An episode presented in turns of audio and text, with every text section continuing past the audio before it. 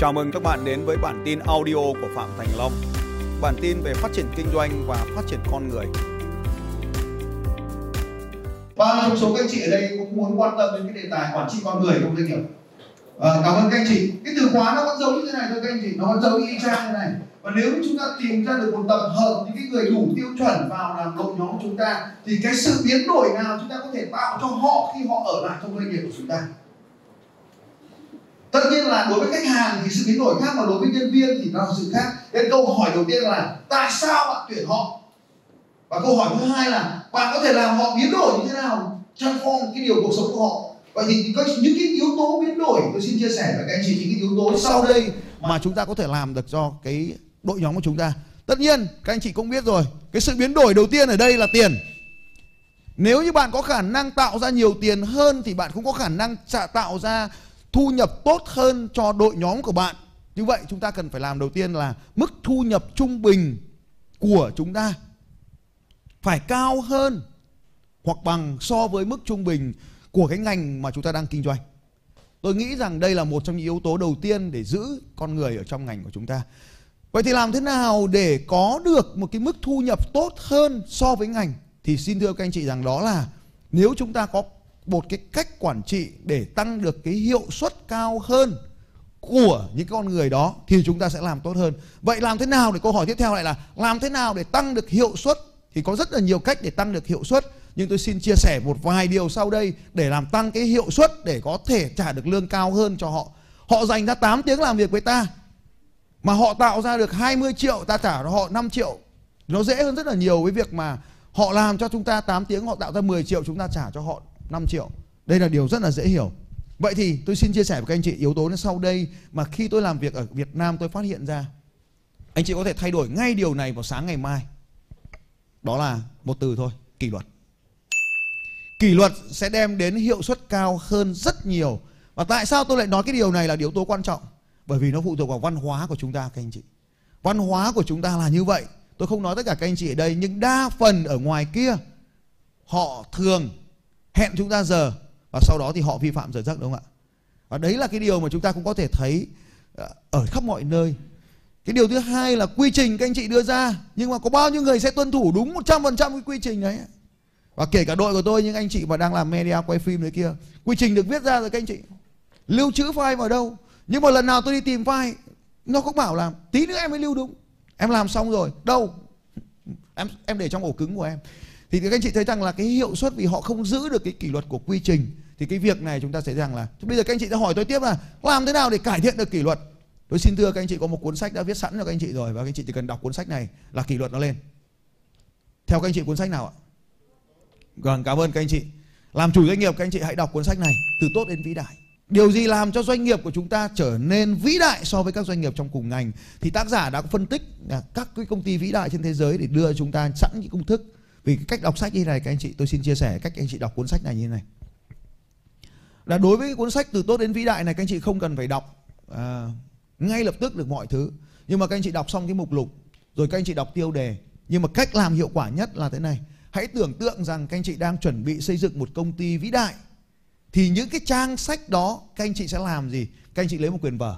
Các anh chị ghi xuống những cái điều cần làm tương ứng với từng trang sách cho doanh nghiệp của anh chị đây là một trong những điều mà tôi thấy ở Vũng Tàu các anh chị. À, bác bí thư bí thư bí thư tỉnh ấy, là bác ấy làm như vậy. Bác ấy muốn đưa tỉnh Vũng Tàu trở thành vĩ đại. Thì bác ấy viết xuống ở từng chương sách tương ứng với những hành động và sau đó dán lên cái bức tường ở trong phòng họp của à, của cái phòng họp à, bí thư. Để cho tất cả các cái lãnh đạo trong tỉnh đều làm được đều biết được cái điều đó để làm cho doanh nghiệp của mình trở à, để cho cái tỉnh của mình trở nên vĩ đại. Thì các anh chị hãy mua cuốn sách từ tốt đến vĩ đại.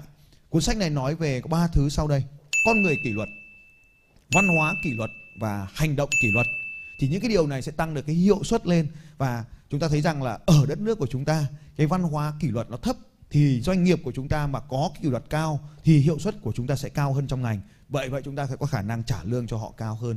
Thì đây là cái điều đầu tiên mà tôi nghĩ rằng là các anh chị có thể thay đổi được và tăng được. Điều thứ hai mà chúng ta có thể làm thay đổi được cuộc sống của những người trong đội nhóm của chúng ta để khiến họ ở lại trong chúng ta đó là chúng ta hãy có một cái văn hóa là văn hóa học tập. Tôi cho rằng là việc học là một việc rất là quan trọng để phát triển con người đi lên. Và chúng ta có một cái đội nhóm gọi là lifelong learning đội nhóm mà học tập trọn đời thì chúng ta sẽ có năng nâng cao được cái năng lực cạnh tranh của doanh nghiệp. Đó cũng là cách mà chúng ta có thể à, làm có thu nhập tốt hơn. Vậy văn hóa học tập vậy thì ai sẽ là người học tập đầu tiên các anh chị? Đừng! Ai anh chị? Ai là người học đầu tiên các anh chị? Mình không cần học. Mình không cần học mà ông này này phải học này. Ông này ông phải học để ông truyền cảm hứng cho ông này. Còn ông này thì làm một việc thôi, thuê rất nhiều ông học đến tổ chức của mình. Như vậy, điều thứ hai, điều thứ ba các anh chị. Điều thứ ba này các anh chị cần phải đưa vào và tôi nghĩ rằng là có rất tốt. Đó là competition, sự cạnh tranh các anh chị. Sự cạnh tranh cần có cái sự cạnh tranh ở đây là sự cạnh tranh lành mạnh, không phải là cái sự. Nếu các anh chị không tự tạo ra một cái văn hóa cạnh tranh lành mạnh, thì người ta sẽ tự tạo ra một cái văn hóa cạnh tranh là dèm pha. Nên nếu các anh chị có một cái văn hóa cạnh tranh lành mạnh, thì văn hóa dèm pha sẽ bị biến mất khỏi tổ chức, các anh chị. Và dèm pha chính là một trong những nguyên nhân mất người nhiều nhất trong tổ chức của chúng ta, đặc biệt là người tài. Vậy thì văn hóa cạnh tranh là gì ạ? Văn hóa cạnh tranh các anh chị có thể dùng một cái cách thức như sau, các anh chị. 50 50 50% tổ chức của anh 50% nhân sự của anh chị tạo ra rất là nhiều giá trị. Còn 50% tuyến dưới thì hầu như họ không làm gì cả. Các anh chị về nhà thống kê lại xem có phải cái điều này không ạ? Trong đội sale của anh chị 50% gần như bán được mọi món hàng 50% còn lại rất tiêu cực. Thì các anh chị biết phải làm gì với nhóm 50% bên dưới rồi đấy ạ? Đó là trả về một nơi xứng đáng hơn. Họ không ở chúng ta, họ không phù hợp thì họ nơi về nơi khác phù hợp hơn. Các anh chị sẽ có cơ hội để thay đổi 50% nhưng mà đừng đừng thay đổi ngay hôm nay. Thay từ từ thôi nhưng mà mình phải có một cái gọi là chủ động thay chứ đừng chờ đến lúc họ thay mình mình hãy chủ động thay họ. Đây là một cái cái điều rất là quan trọng. Văn hóa cạnh tranh chúng ta sẽ làm như sau. Bên cạnh cạnh tranh thì có một cái từ tiếp theo nữa các anh chị. Recognize sự công nhận các anh chị. Sẽ phải có sự công công nhận.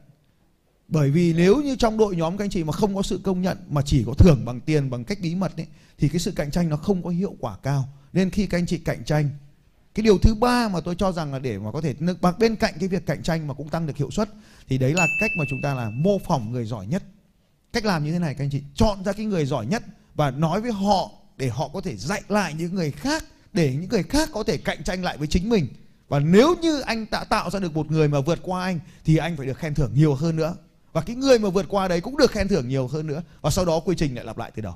Như vậy, các anh chị có thể thấy rằng là sự cạnh tranh, nhưng mà để giúp cho mọi người cùng phát triển lên à, sự cạnh tranh sự công nhận và cuối cùng đó là cái sự kết nối connection sự kết nối. Sự kết nối cũng là một trong những yếu tố rất quan trọng trong tổ chức của chúng ta. À, sự kết nối có thể có thể được thiết kế theo nhiều cách khác nhau. Ví dụ như là chuỗi mô hình quản lý con người. Mỗi người chỉ tham gia vào một công đoạn nhỏ của công việc thôi. Một nhỏ thôi. Họ cứ làm đi làm lại. Có ta giống làm như dung dây chuyền nhà máy nhưng mà chúng ta làm dịch vụ cũng vậy. Mỗi một người tham gia vào quy trình này một việc thật nhỏ và sau đó thì họ làm việc, người này phụ thuộc vào người kia, thì như vậy mọi người sẽ gắn kết nhau. Một mình anh ta với một cái kỹ năng đó, bước ra khỏi tổ chức của chúng ta sẽ chẳng là ai cả trên cuộc đời này cả. Cho nên họ sẽ ở lại với chúng ta. Nhưng mà hầu hết anh em mình đều muốn là một cái người phải làm được tất cả mọi thứ. Vừa khó tìm người, vừa khó giữ người.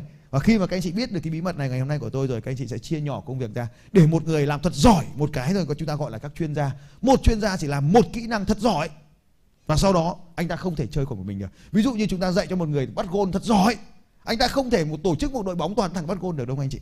Nên là cần phải kết hợp với cùng với các cầu thủ cần với tiền đạo cần phải kết hợp với hậu vệ. Và chúng ta trong công việc kinh doanh thế. Chúng ta tìm ra những người làm marketing thật giỏi những người làm sale thật giỏi những người sản xuất thật giỏi những người nghiên cứu thật giỏi những người à, chăm sóc khách hàng thật giỏi vân vân những người giao hàng thật giỏi. Và chúng ta sẽ tách nhỏ những công việc đó ra thành những cái việc. Như vậy người này làm việc phụ thuộc vào người kia thì chúng ta cũng sẽ có thể không mất người. Nhưng mà các anh chị thấy rằng là nó đi cả băng thì sao đúng không nhỉ?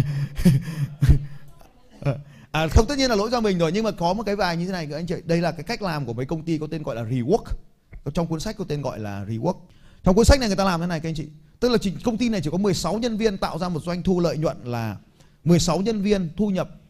Doanh thu của họ tạo ra là 800 triệu đô la. Phần mềm nhá. 16 nhân viên. Và họ ở trên 5 múi giờ khác nhau các anh chị. Họ ở trên 5 múi giờ tức là 5 cái vùng lãnh thổ khác nhau. Nên là họ người này không biết người kia. Và họ không thể, họ, họ vẫn làm việc độc lập với nhau cho nên là ở đây các anh chị cũng có thể tính cái việc là tách các bộ phận riêng rẽ rau ra.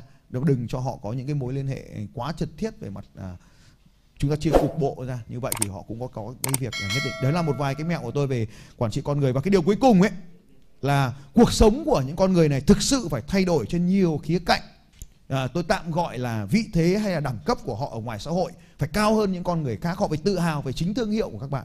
Thì như vậy thì sản phẩm của chúng ta tốt quy trình của chúng ta tốt thương hiệu của chúng ta tốt cũng là một trong những yếu tố để chúng ta giữ được người à, ở lại lâu hơn với chúng ta. Và cuối cùng thì là con người chúng ta phải tốt thì có nước sôi lửa bỏng thế nào họ vẫn gắn kết cùng chúng ta trong cuộc đời này. À, à, cảm ơn các anh chị. Xin chào các bạn và hẹn gặp lại các bạn vào bản tin audio tiếp theo của Phạm Thành Long vào 6 giờ sáng mai.